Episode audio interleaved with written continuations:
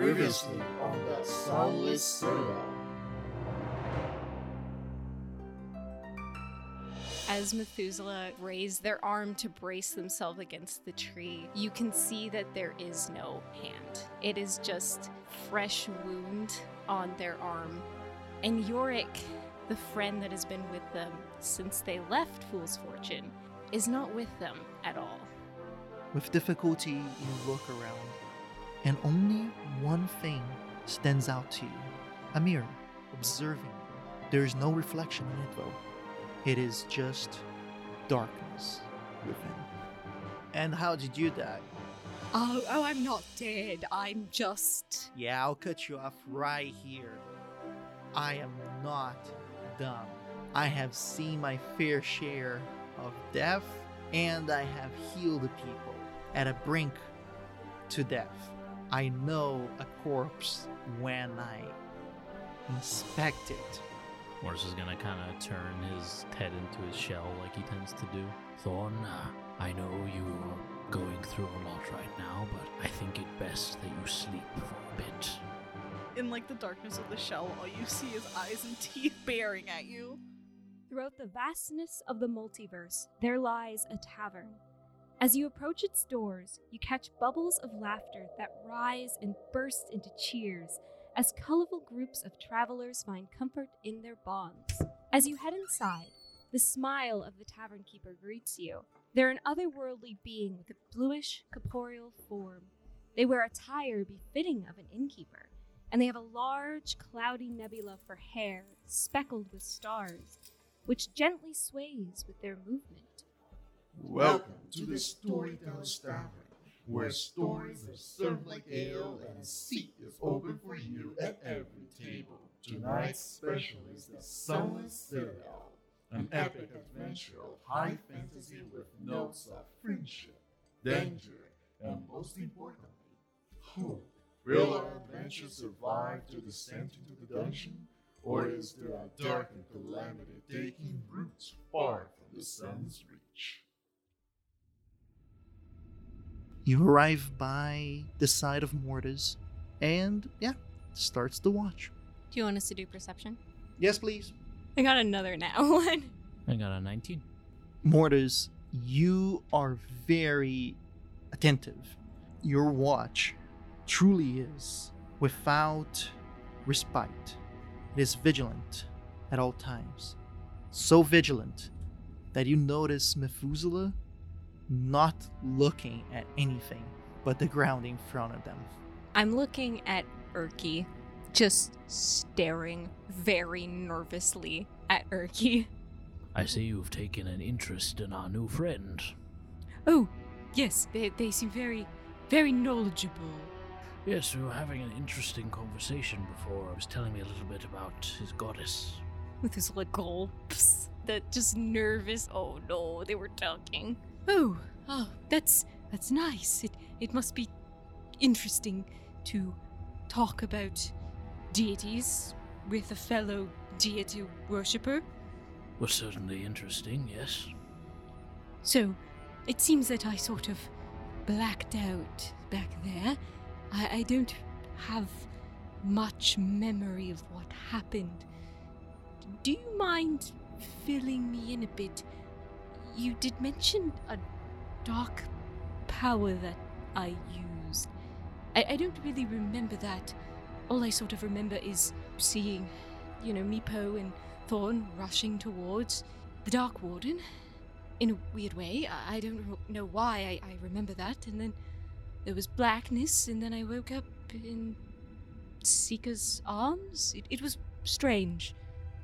I'm not sure if that dragon was the Dark Warden, but you never really described him, but I pictured him as a bit more imposing. That dragon that we've encountered seemed fairly young. It's strange because the dragon that's on the ground now is definitely not the Dark Warden. This is a, a, a white dragon, and the Dark Warden was a black one. Is it possible that you might have had another one of your memory spasms? I don't really know what, brought it on. I mean, perhaps it was the dragon. As I mentioned before, the dragon lashed out at Meepo when he attempted to feed it and bring it back with us, and that's that's when everything changed. Uh, Thorn was so petrified at the sight of Meepo's death that he ran away.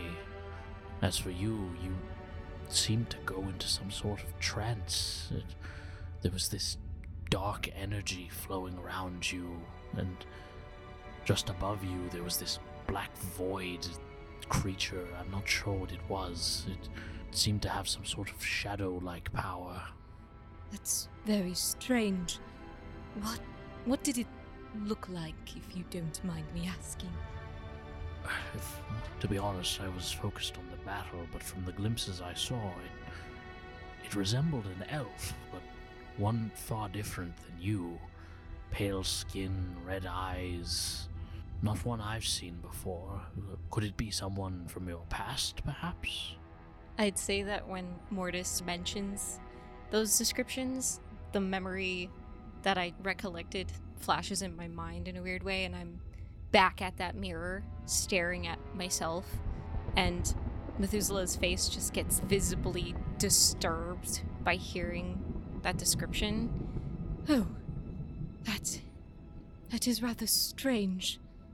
I don't know if that was someone I knew. I mean, I, I recognize it. A look of concern flashes over Mortis's face. My apologies. I hope I haven't disturbed you at all. No, no, it's it's all right. It's just that sort of presence. It was me. In what sense? I didn't really resemble you specifically. I used to look like that. Was that you in your youth, perhaps? Yes, another time. Long ago. Very long. Trust me, I know from experience memories can be a fickle thing. But, uh, other than that, this apparition of yourself, it, it seemed to be affecting the dragon somehow. You were, you were saying these words and casting spells, but they were in a language I couldn't understand. But whatever you were doing, it really hurt the dragon. In fact, uh, you, you wouldn't remember, but it had grabbed me and carried me into the air, and you were the one who killed it. I see. Are, are you alright, though? You didn't suffer any injuries from the dragon's attack? It put up a good fight, but my shell protected me, and Erky's healing certainly helped. Fortunately, I managed to stave off most of the fall, but if anything, I think I was more emotionally injured than physically. And, uh, Seeker and, and Thorn, they, they weren't hurt in the fight either. No, Seeker was analyzing the room, trying to find a method of escape for us, and Thorn, Thorn had run away at, at the sight of Meepo dying. After the battle, I was very concerned about him. I, I went after Thorn, and well, last I saw you, you, you were still in that state. I'm, I'm not sure what happened after that. You would have to ask Seeker, but I believe that whatever trance you were under ended as soon as the dragon was slain. Thorn did seem rather distraught, I guess is the word I'd say to describe it. I sort of went over to where Meepo is resting and uh, lit some candles in tradition of Luxair's teachings to sort of light the soul on its travel. And Thorn was there as well. Sort of didn't really want to be bothered. I think that Thorn needs some time to process all of this. This may just be a theory, but I think that part of this was him realizing how much the deaths that we've seen thus far have hurt him.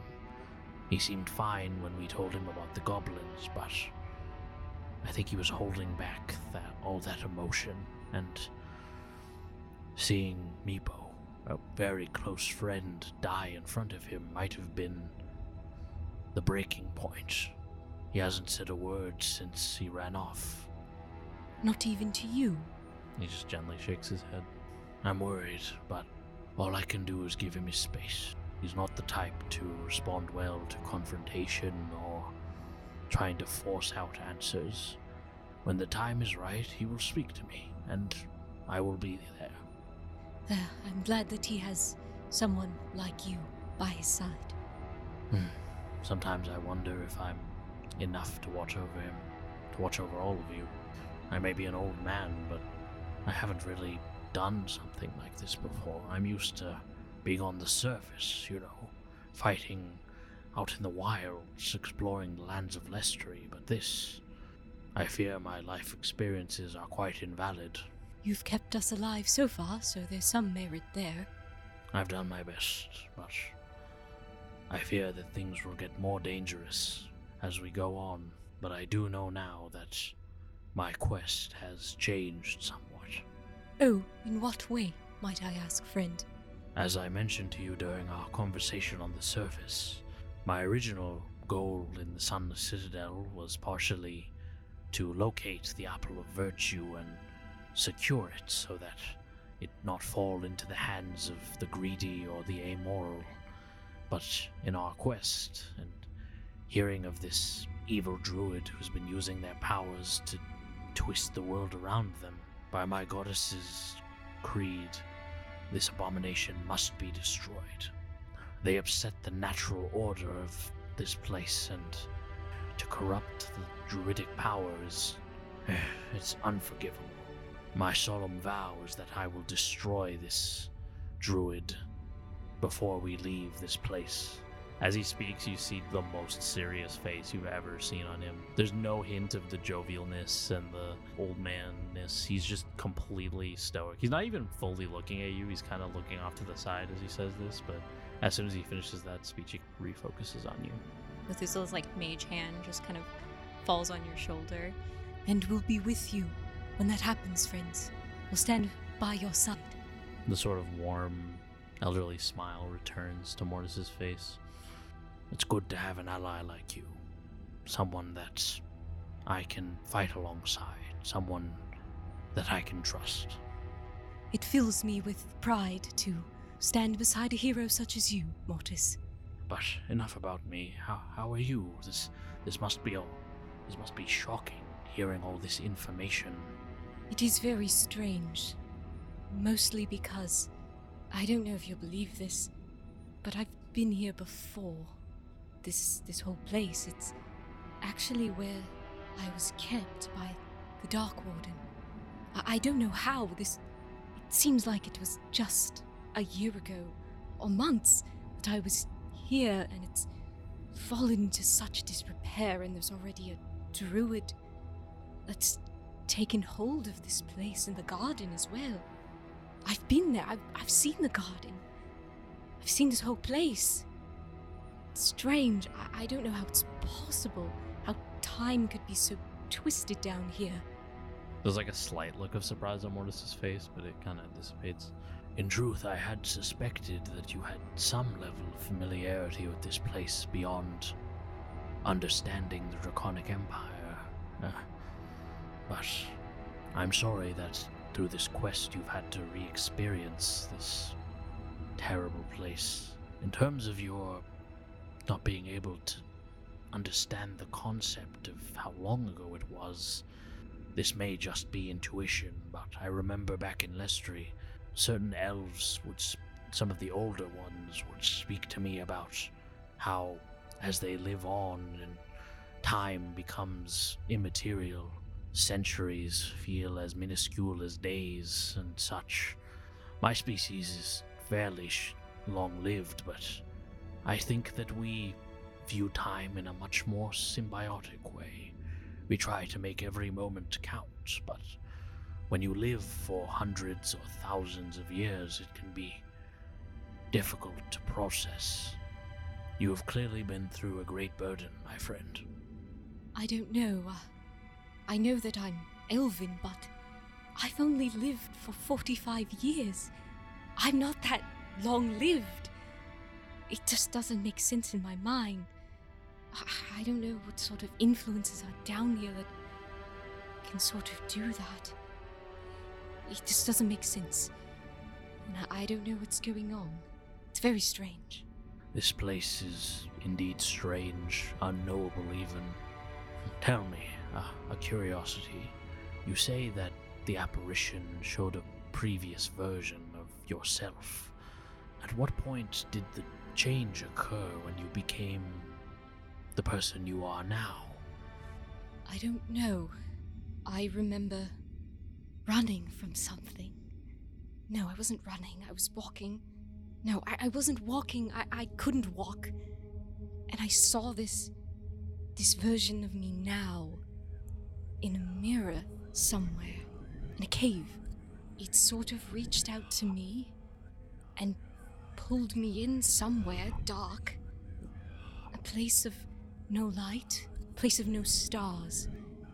That's all I remember. I, I do remember another voice. It spoke to me.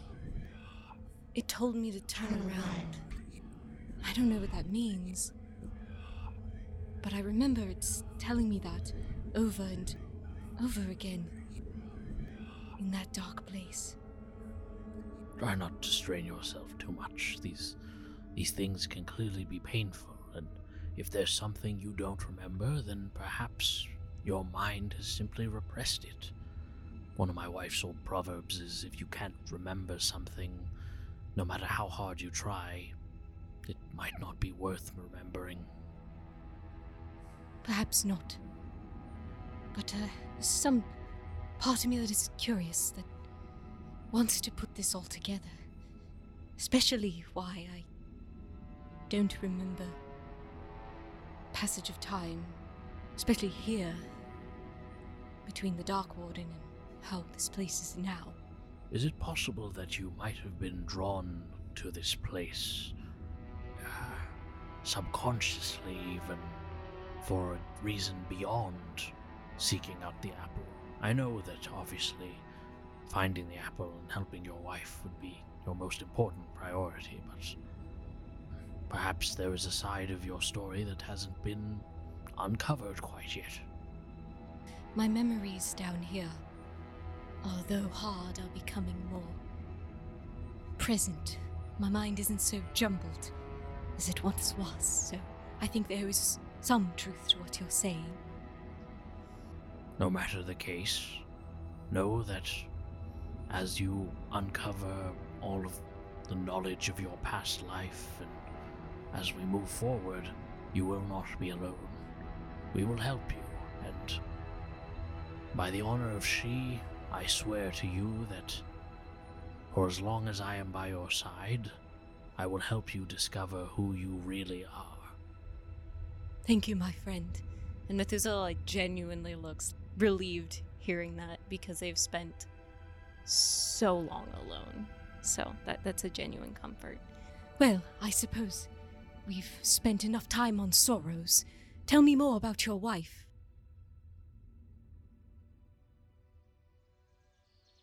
It is a beautiful morning. It is just the light hitting the right side of Cat Castle as the breeze from the north sweeps in and allows Seeker to wake up in a very gentle and beautiful comfort. You stretch, you make sure to grab your right tools for the morning a nice little ball of yarn, and your favorite knife. You start to head down towards the ground area. Behind Cat Castle, there's a little area which you guys nicely call the garden. A place where the vegetables used in the kitchen are planted, nurtured, and cared for. And it becomes a very nice activity for all the members of the community as sometimes volunteers just appears in the mornings of cat castle to help out with the gardening. Your sister faith is one of those individuals that adores to start their morning with a little bit of hard work in the gardening.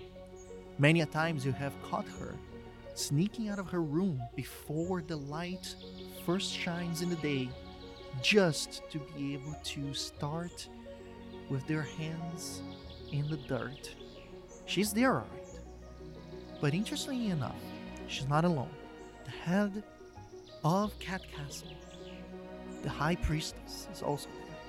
They are having a discussion about where to best place these very special seeds. Before you finally approach, they conclude that the best location for these seeds are at the south corner of the garden. There's a nice spot, and the last comment you hear before Faith turns to you is the head priestess saying, That place is perfect for an apple tree. Faith turns to you, noticing your presence. She goes, Oh, hey, Seeker. What are you doing so early? Uh, well, I figured I woke up and, you know, it's nice to start your day in the gardens, as you well know. And, well, I figured you'd be down here as well, and, you know, you always make my day better, sister. Oh, and so do you. I have to say, I was actually getting into a very difficult decision. But what do you think? And then she kind of gets closer to the area that was decided by the head priestess. If we get an apple tree here, do you think it would provide enough shade for us to take naps?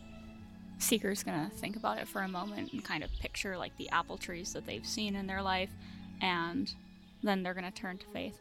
I think that I think that it might. It should do once it got big enough. I was thinking of actually going towards the temple of Vontavas. You know, with our little halfling friends. They are very knowledgeable about nurturing, and I have heard rumors about some of them being able to speed up the process if you have enough love and care for our little green friends. And you know what? When this apple tree grows, it's gonna do a lot of good for this community. I'll tell you that. Oh, is it is it some kind of like special apple tree? Oh, that it is. I don't know if I should tell you this, but these are the seeds of an apple called the apple of virtue. And me and the head priestess has seen a person that was close to death be able to be healed because of one slice of this apple. I need to talk to you about something very important because I want you to keep an eye out for me taking care of Cat Castle because I'm to be heading on a special mission tomorrow morning. This mission is exactly to get that apple. It shouldn't take long. Well, you know, I'd always do anything that you asked of me, and, you know, Cat Castle is our home. It's where we we were raised, it's where we grown up. It's the only home that we've known. So, yeah, absolutely. I, I'll do my very best job. You know, I wouldn't let anything bad happen to this place. That's why I asked you. And she kind of like pokes your neck just to tickle you a little bit. Now, can you tell me where I left that one cloak of mine? It's the one that matches with yours, the cherry one with the gray stitching. Oh, uh, I, th- I think I saw it maybe when I was when I was leaving our apartment. I think you may have left it in the closet. I love that quote, but it's kind of a heavy one. It's getting colder, so I want to make sure to be very, very well protected. You know. Yeah, it wouldn't do us any good if anything bad happened to you. And yeah, no, I'd I'd be very very worried if you were to get sick. no, you don't need to worry about that. I have the Kelly with me. Alright then, I'm gonna go look for that. I'll meet you in the food area. I'm pretty sure I heard our mom making the special one. You know the chicken? Oh, oh yeah, I know the one. I'm looking forward to it. Uh, well, I'll, I'll let you go on your way, Faith, and Seeker's gonna wrap her in a hug. I love you, Seeker. I love you too, Faith. And don't forget, Seeker. Seeker. Uh, Seeker. And that is the voice of the person waking you up for your watch here in the depths of the Sunless Citadel. Oh, uh, sorry, sorry. Uh, I think I might have overslept. Is, is everything all right? So, sorry to wake you. Uh, I was just getting you ready for your watch. You alright? You seem a bit perplexed. Yeah, just some just some memories. A, a very important memory to me. Uh, I'm I'm I'm fine. I'm fine, Mortis. Well, good memories, I hope. If you're going to get lost in a memory, it's better that it's a good one, in my experience. Faith was there. We were we were talking about plans for a for a tree in the garden. Mortis kind of has like a slightly somber look on his face. He like he puts a hand on Seeker's shoulder. I know you miss Faith, but I promise we'll find her. I know we will. It's it's the reason why I'm here. She's she's the most important thing in the world to me. Well, I'm I'm going to head off to bed now, but if if you need anything at all from me, don't don't hesitate to wake me. Uh, m- much appreciated, Mortis. Uh, thank you. I think I think Methuselah and I have got this. Of course. And he like gives you a slight nod and then heads over to his bedroll. It starts the watch between Methuselah and Seeker. I would say that when you come over to Methuselah, they have Yorick out and a notebook, and they're playing random tunes to try to get something right. And then they're looking at their notebook and then like muttering to themselves and then just writing something down and then going back to playing. Seeker's not gonna interrupt. They're just gonna curl up in a little cat ball by Methuselah. All right, go ahead and do a perception check for your watch. So I got a 10. I got a seven. What are you guys doing? Seeker is trying to sort through their thoughts, the memories that like came back in that dream, and they kind of want to talk to Methuselah when they're ready. I would say after a while of Methuselah struggling with the song that they're making, he finally sees that Seeker is there and goes, Oh, Seeker, I, I didn't see you there. I'm, I'm sorry. No, Methuselah, it's it's quite all right. You were you were playing, and it, it made me feel better. I tend to get wrapped up in my songs. Makes me a little bit aloof sometimes. Oh no, there's nothing wrong with you know caring about your art. I think that's very very important. Are you alright, though? I-, I know you had a bit of a scare with me falling unconscious. Yeah, I mean, I mean, now that I'm seeing that you're all right, I feel a lot better. Uh, you know, you you are feeling all right, right? Yes, I- I'm feeling better than before. Well, that's good. I'm sorry we didn't do anything about that arrow. I completely forgot it, and you you didn't bring it up. You're you're really tough. I think there was also some sort of numbing effect in the poison. I remember feeling it when it hit, but obviously, in the middle of battle, you're not going to something like that when there's enemies abound. Well, yeah, unless it's like actually like incapacitating you, you probably wouldn't notice. You know, like a little bit of a flesh wound. You know. Yes. Well, I, I'm writing a song, and I, w- I was wondering if perhaps you could help me with something. I'm having a bit of trouble. Oh, a- absolutely. What what can I help you with? I've sort of been compiling notes this whole time.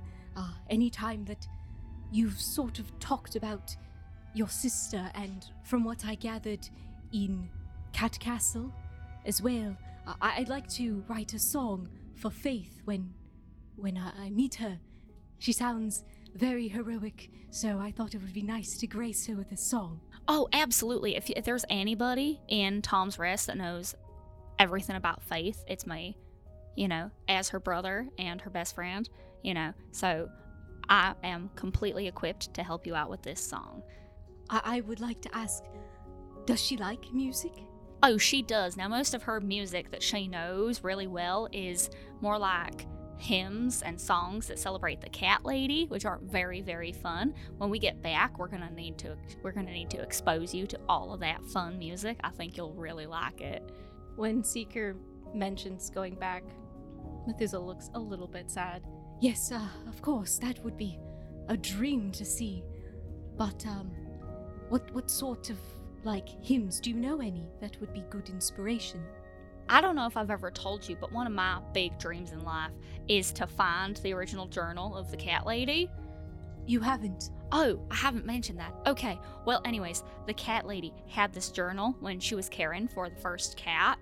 so in documenting all of this, she she talked a lot about like caring for cats and you know making sure that the community is strong and happy and supportive and you know emphasizing the importance of teaching the cats how to play. And so faith sees this book as something really really important to our religion and i do as well because you know it's it's a one of a kind piece. There's a hymn about what that book teaches us and it's mostly centered around play and community and it's a very very fun hymn. Whenever we whenever we sing it in the temple we're all playing. It's so much fun. I see. It sounds quite jovial, I'd say. oh we we are a very very jovial you know religion. Yes, so I, I suppose I should attune the song to be a little more playful. oh yeah i definitely have faith in you methuselah. You can do it. I believe in you. And is there anything that you'd like to say to Faith when you first meet her? I think the first thing I want to do when I see her again is I want to give her a big hug and make sure that she's all right. And then tell her that I miss her and that I love her. At the same time, I- I'm scared about thinking about when I'm going to see her again, you know, because I I mean, going through all of this, she would have changed. I've changed. And that doesn't mean we're not going to love each other anymore because we've always valued each other, but I hope that we value what we have even more now. Well, I imagine that spending time apart will definitely bring you closer together, and I do hope that we are able to find her soon. Oh, I hope so too. This is the longest I've ever been without her since since she was born. She's only a couple years younger than me, and it it feels weird because I've always really had her in my life, and she's always had me. And you know, when you lose that one person, you you know how this feels, Methuselah. You're missing Chrysantha. Oh, yes. Ah, it is quite hard to be apart from the people that you care about the most. I think the worst part about it is the helplessness you feel, not being able to help them. Oh, definitely. You know that they're strong, but what if something happens to them and and they need you and you're not there? Like like they wouldn't want you to blame yourself, right? But it's going to happen anyway. Yes, I suppose so. Not to, to dwell too much on the sad things, perhaps you could tell me what your favorite sort of things about Faith are. Oh, of course, I can absolutely do that. I really love how passionate she is, not just about like the cat lady, but like teaching and caring for people. And like Mortis is an amazing healer, but Faith has really put so much of her time and energy into learning how to heal. And she's actually quite excellent at it. And sometimes she'll come back to our little apartment and she'll telling me stories about, you know, the people that she's helped. And I just I love seeing the light in her eyes just shining when she tells me these stories. She's excellent in the garden. She usually wakes up early to spend some time down there and, you know, help out with all the gardening and the prep. She's she's okay at cooking. It's it's not one of her uh, strongest suits, but again, that's what we got Mama for. And she's always just such a bright light in the temple and she never turns away a friend when they're in need. She's always giving and she's just the she's just the most amazing tabaxi I've ever met. Well, that's very heroic, and she's definitely deserving of a song. Oh, definitely. I think that everyone around us right now is very deserving of a song, so but 100% faith. If you had to choose between writing a song for me and a song for Faith, choose Faith. Choose Faith every time. Oh, don't worry, I have all the time in the world to write songs for people. Yeah, elves have a longer lifespan than most of us, don't they? Yes, pretty much an eternity. I don't know what I would do with all that time. I think I'd probably just spend it all just playing. I have a long, long list of songs to write. Well, yeah, because you're so cool and you've met so many cool people, Methuselah. Can I do a performance check to retry this song that I'm concocting? Go out ahead. So that's a 16. Slowly but surely. It takes a little bit longer than you would like, but in the end, you're able to get satisfied with the progress you have made so far with this song. I would say that the song is a lot more playful than what Methuselah usually plays, It has a lot of like hope, as warm as a hurdy-gurdy can sound, really. And it's it's very nice and warm and hopeful as hopeful as Methuselah can be. A seeker's gonna put their paws together for their best friend because that was amazing. Oh, thank you. I hope that Faith will like it. Oh, I'm sure that she will. She's gonna love all of you, honestly. I mean, you're super fun. And Thorn is the crazy type of fun. I want to keep Thorn at Cat Castle because he's really, really playful, and I think that we could use another play instructor.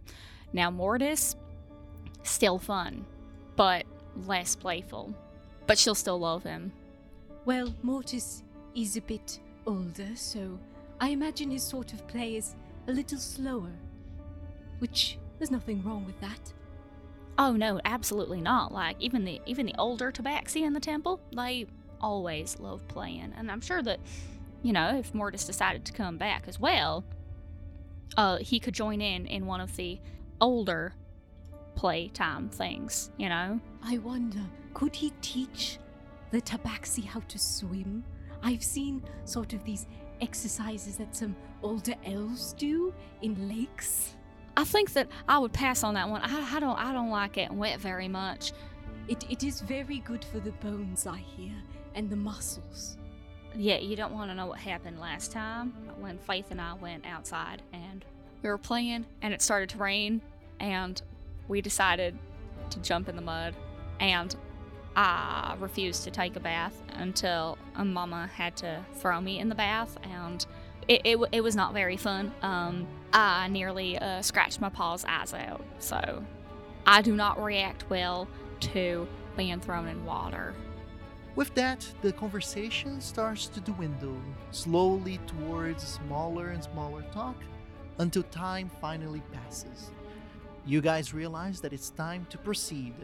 You don't know what dangers might be just outside. I would say like when Seeker's probably gonna like wake up the others, I'd like to go and find Erky.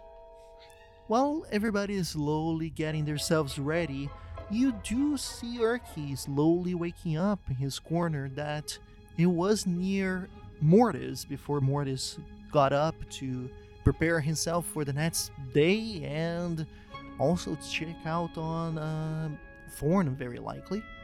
You approach. Good, I suppose, morning, Erky. There is a very small pause of hesitation from what he's doing, and then he slowly turns and he goes, I, "Yeah, good morning to you too." Can I do an insight check on him? Mm-hmm. That was a 12. You know that he's still very apprehensive of you. How are you today? well, uh, one more day here, and uh, interesting to see where this goes. Yes, me as well. I see everybody here is okay then. Um, good to know. Do you want to see something interesting? There's a small pause. Well, that depends. Uh, what are you thinking there, buddy? You are a scholar, so I, I assume this would be interesting to you. His eyes slowly squint a little. Go on. So Methuselah is gonna take off their gloves and kind of spread out their hands and go, Ta-da! His squinted eyes widen in a moment's notice. Oh, Leerta, there's no way to hide those except for gloves, eh? Yes, but I think they're very cool. It's a very cool trick. Yeah.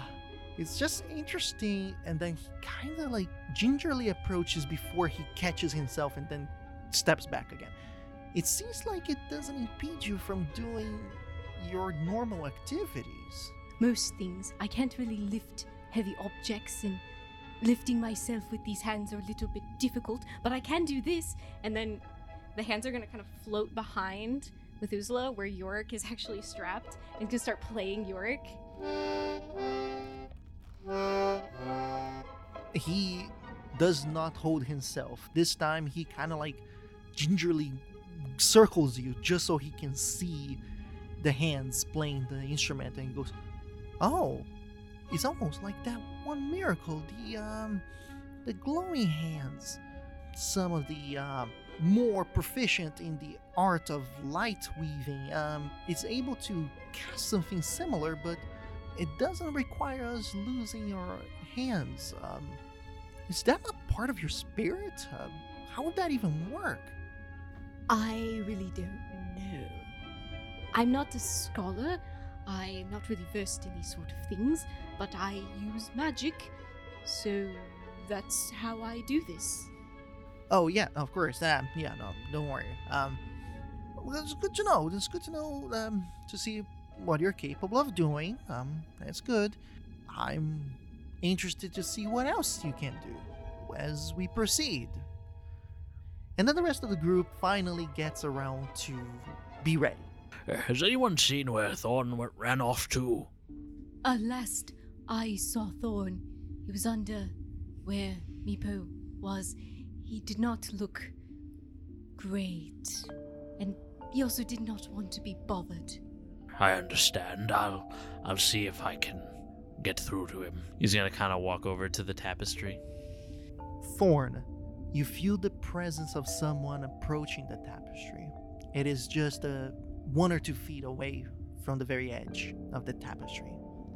Growling commences. Thorn, it's Mortis. Uh, are you all right? I I know that what happened to Meepo was hard on you, but we need to move on. We'll give him a proper burial.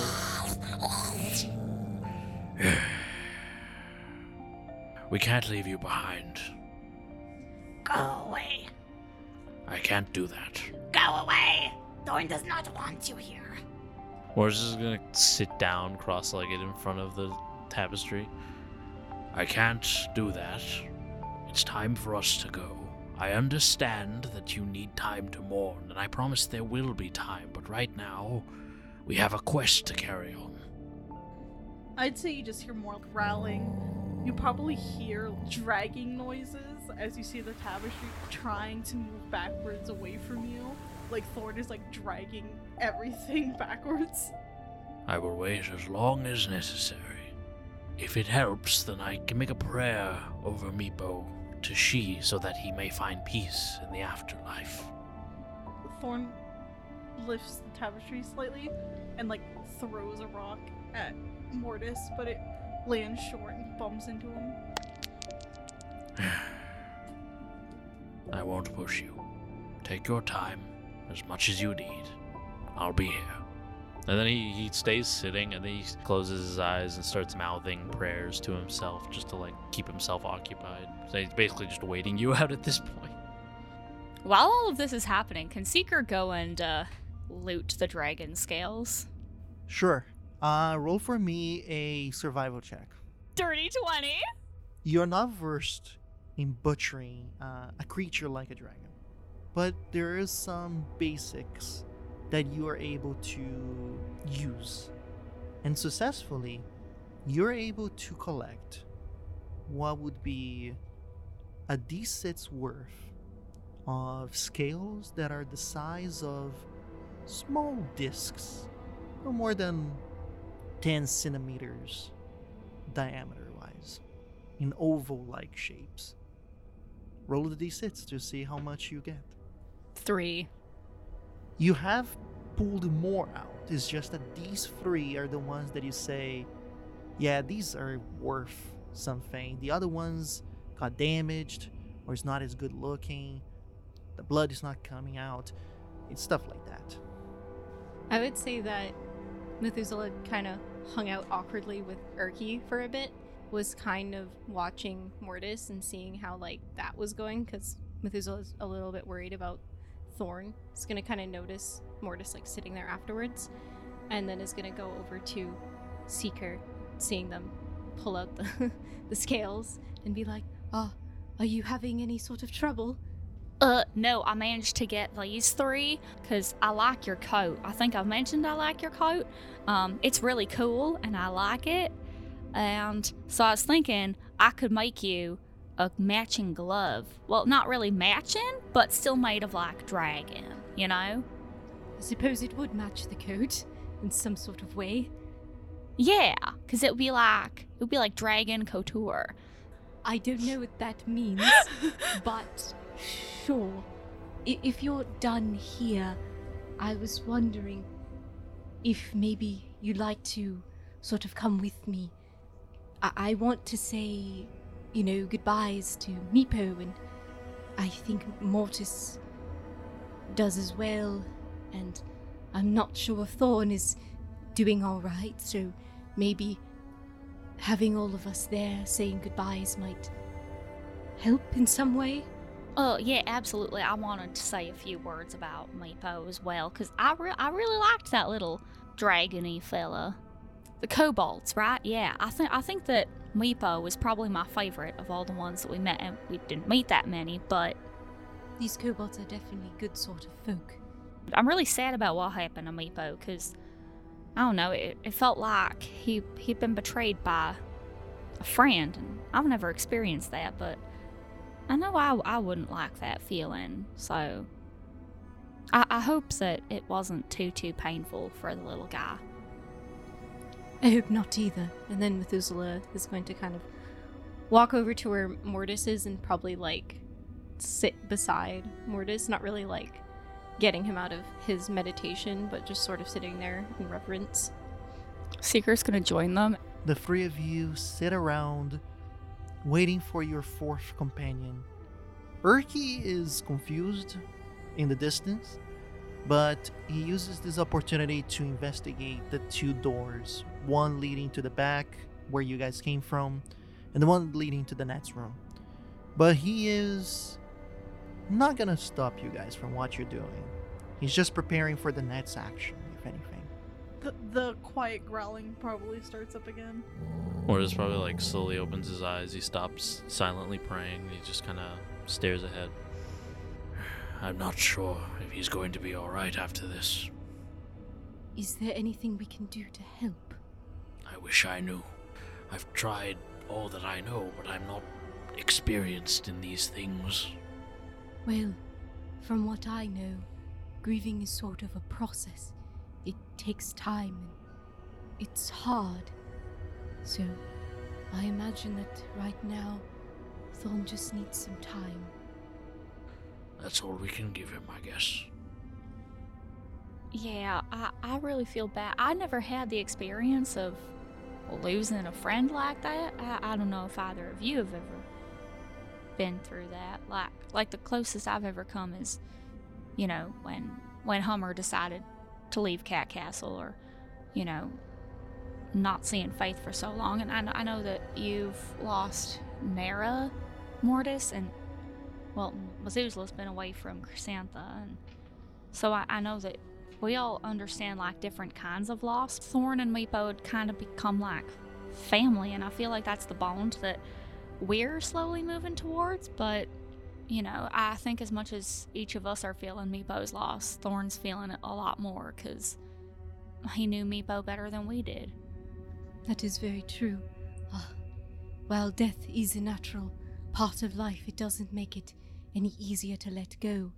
When I was traveling with Fool's Fortune, our, our leader, Feste, he sort of took on the role of guiding us with Luxair's teachings, and he did sort of tell us that death was hard, but you know, it is a necessary part of life. And well, for a long time, we travel these roads of life. Eventually, we always sort of drift away from those that we love the most. But that doesn't make the journey that we've had any less memorable. It shouldn't sour the memories that we've shared and the stories that we've collected. In fact, I think that it's always something good to look back on. You are both very wise, my friends. I have helped others through grief before. As a disciple of She, it is my role, but never like this. Never so soon after having one so close ripped away so violently. I suppose through my own detachment after what happened to Nera, I. I don't really know how to process these things, but. mm, as old as I am, I hope that I will find time to learn how to help others in this way. I always find that it's easiest to dwell on the good You know, Luxa's teachings, they sort of tell us to collect stories and trinkets and, and things that bring good memories rather than the bad. You know, we had a lot of people who died in, in Fool's Fortune. There was a lot of orphans that we took in who lost their families due to war and raids, especially with the Draconic Empire. So, death was quite common. But you, you find these sort of light in small places, and it's very important to dwell on the good so that the grief doesn't consume. Perhaps that's the answer then. Uh, I don't think Thorn is ready to mourn the loss of Meepo, but perhaps he's ready to celebrate the life of Meepo and all the times that they've had together. It's all I can think of, anyways. But it would give us an opportunity to briefly honor him before we move on. I'd say what I liked most about Meepo is how devoted he was to his cause. You know, there, there was some sort of bright light within Meepo that kept him going and gave him courage, and that was simply wonderful. What I enjoyed most about Meepo was his curiosity. He reminded me a bit of Thorn in a way, always eager to look out into the world and find something new and exciting. He always seemed ready for the next adventure and what we would find next, never backing down in the face of danger. Well, I think that my favorite thing about Meepo was the youthful energy. I feel like, you know, even though he wasn't a tabaxi, he lived by a lot of the things that the cat lady really strives to have in the community, like play and fun and love, and and he fit really well in with our little family that we're growing here. After a moment of silence, Mortis kind of looks over towards the tapestry. And you, old friend?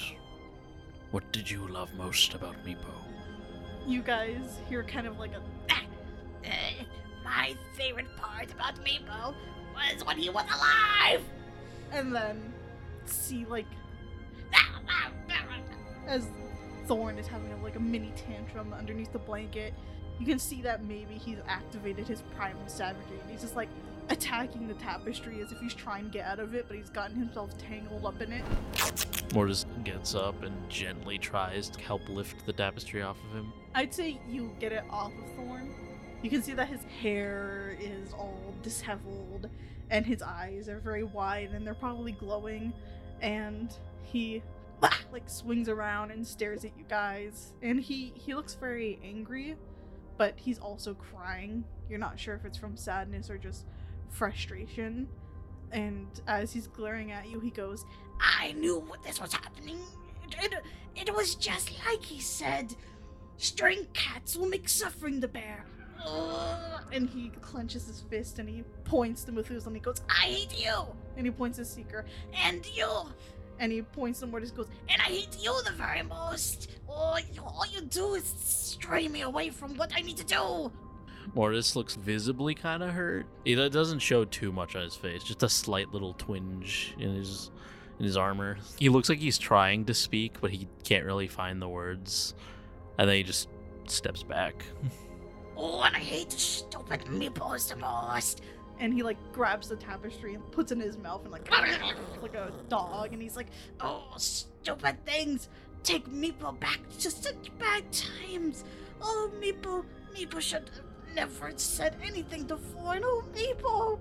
and he starts crying Well, if Meepo had never spoken to you, then you wouldn't have met such a good friend. Someone who accepted you and cared for you. You would be alone. Is that better? Yes, yes, Thorn wants to be only alone. Thorn only needs one person. Yes, yes, one person only. Someone who brings no more pain, no more suffering. Very deep but very quiet laughter starts to be heard in the back of Thorn's mind. when Thorn hears this I think he also starts to laugh a little bit and then he starts like pacing very aimlessly like he- doesn't really know what to do with himself and He seems angry and sad and frustrated, like someone who's just really pent up, doesn't know how to deal with their emotions. It's alright to feel angry when you're grieving. It, it's sort of a part of the process. But if you can't feel pain, it's very hard to feel joy. When there's nothing but light, you can't see it. The light is more visible in the darkness. And it's okay to feel what you're feeling. But we're all here for you. Thorn glares at Methuselah. He's trying to still be really angry, but his bottom lip is shaking, and he goes, I don't want to have any pain. No, there's no need for pain. Only, only one thing. Only happiness and and joy and and the colors. Things would be so nice if Thorn could go back to the place of colors. But now Thorn is stuck here until he finishes one thing, one thing, and then he can go back. And what is this thing that you have to do? The thing that will stop all the pain and bring you back to the place of colors? Thorn's stare at Methuselah gets more intensity, and he goes, Won't tells you, won't tells you. The more that you know, the more pain that you cause. You know, at some point you're going to have to be honest. Not just with us, but with yourself. And he's just gonna turn, walk over towards Erky. Thorn steps forward and like growls, and then like skitters around Methuselah and Seeker, like staring at them, and then he follows Mortis, but he stays like a meter behind Mortis, but he's following. Mortis, you do notice uh, a few skittering steps approaching you in the back. Steps that you know well, way too well. Mortis makes a mental note of the steps, and he's gonna walk over towards Erky. Sorry about that. Uh, have you been able to figure anything out? Uh, yeah. Place that we came from, the traps still active, so we, I don't think anybody has got close to the door. But I heard skittering on the door. I think they're preparing an ambush if we decide to go close to that area one more time. Is that the only path forward? No, there's this one over here. And he kind of gestures towards the double doors. Leads to an empty hallway. I don't know what to expect out of that. Hmm, well, we need to find a path so we can finish our quest. It's the only thing that matters right now. My gut feeling the empty hallway. There are lit torches in there, almost as if they are expecting people to travel in it. Well, let's not disappoint them. He's gonna start like trudging towards the door. I'll lead. Erky gives it space to Thorn, but then he gestures towards Methuselah and Seeker. Hey guys, we're going! Well, gloves off, let's go. And Methuselah's no longer wearing the gloves, they've actually got their cool magical hands out in the open now that everyone knows. He's not afraid to sort of keep it visible. Uh, Seeker's gonna notice Methuselah doing that. Methuselah, I really think that that's really cool that you decided to show part of who you are. I'm not ashamed of it. Oh, you shouldn't be. I think that you're absolutely amazing, and this is just a small part of who you are. It doesn't define you, it's just really cool. Opening the door, it is an empty hallway like Erky described, with several torches mounted on crude scones burning fitfully around this chamber, filling the air with a haze of small smoke, enough to obscure a little bit of your vision, but not enough to suffocate you. There are double rows of marble columns carved with intertwined dragons of flight that runs the length of the hall. It is a clear path to what it seems to be a set of few doors to your right. One in the very end of the hall, two in the same wall that you guys have just emerged from. And the closest door is on your left. Well, should we try out a door? See what's behind it? I think that that's a good idea. We could, you know, scout out for traps and listen behind doors as well. We can all probably take one. I think so. I think that that's a good idea. And Seeker's gonna turn to Erky, still looking at him suspiciously. Uh, would you mind taking one of the doors, Erky? Well, if I'm gonna take one of the doors, I'm gonna take one of the right ones. The left one over here is in the same direction as the one that we came from inside of the room with the dragon. So I'm pretty sure it's gonna head back. All right, that's a very fair point. I'll go to the end of the hall. Methuselah? I'll take one of the side doors beside the one that Erky. Without saying a word, Mortis is just gonna kind of walk up to one of the doors, like he has a hand on his greatsword. Everyone be cautious. Thorn kind of stands the door they came from in indecision. He decides to just kind of stand there and wait and see what happens. Mortis, as you are cautiously approaching this door, you decide to take a look to see if there's anything on the bottom, anything on the handle. As you step forward, you lose your balance a little bit with a piece of debris that is on the ground. And you instinctively extend your hand to catch your balance. As you extend your hand, you hit the door, and the door just opens. It's a small hallway, but nothing outside. ah, he like fixes his composure. This way seems relatively clear. Meanwhile, Seeker, you investigate the door, and although it does have a locking mechanism, it doesn't seem to be trapped. I would just like to open my door. The door swings gently, making a little bit of a. It's an empty hallway, leading towards the same direction as Mortis's hallway. Well, this one seems clear. It's another hallway. You guys hear Erky. Guys, guys, there are goblins behind this one.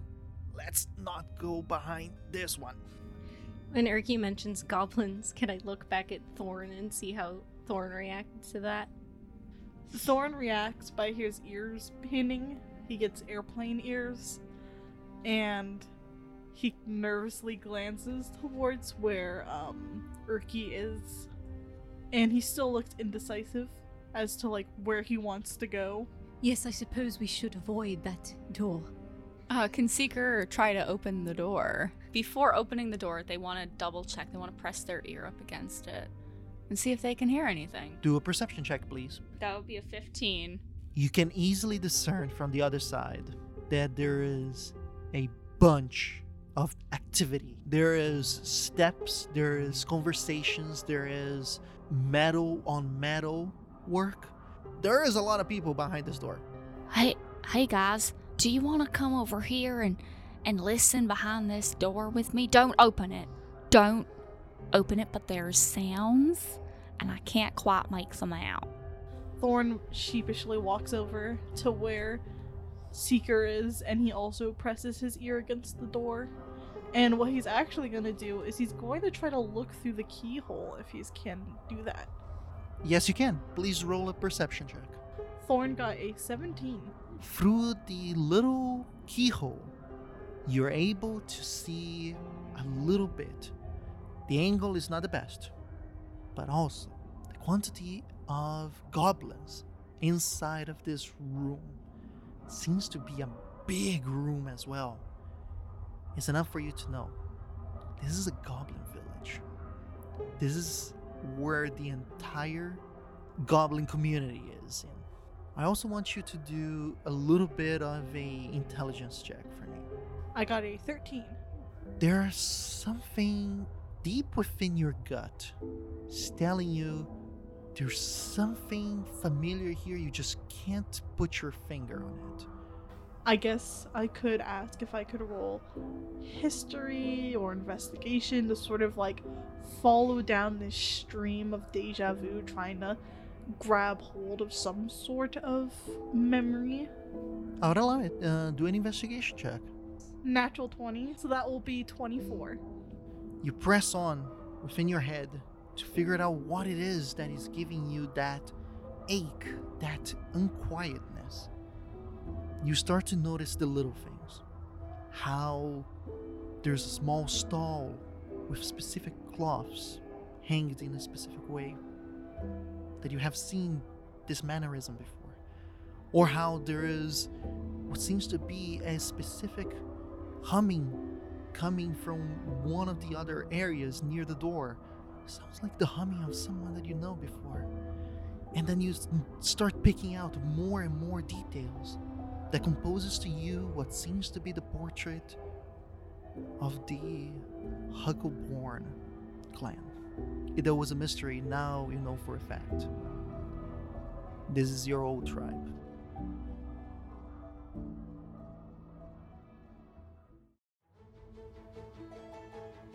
Hello, one, hello, all. It's Quentin Foot here, Dungeon Master to a very unique live action fantasy adventure podcast known as The Fables of Latour. Join us every Monday as we explore a completely original world filled with new races, monsters, and magics, all based around the fantasy novel series The Mighty Vendavar. Since we specialize in long format storytelling and our entire cast are professional actors and artists, you can excitedly tune in weekly to experience the next chapter of our harrowing saga. We can't wait to meet you in the wilds of Latour.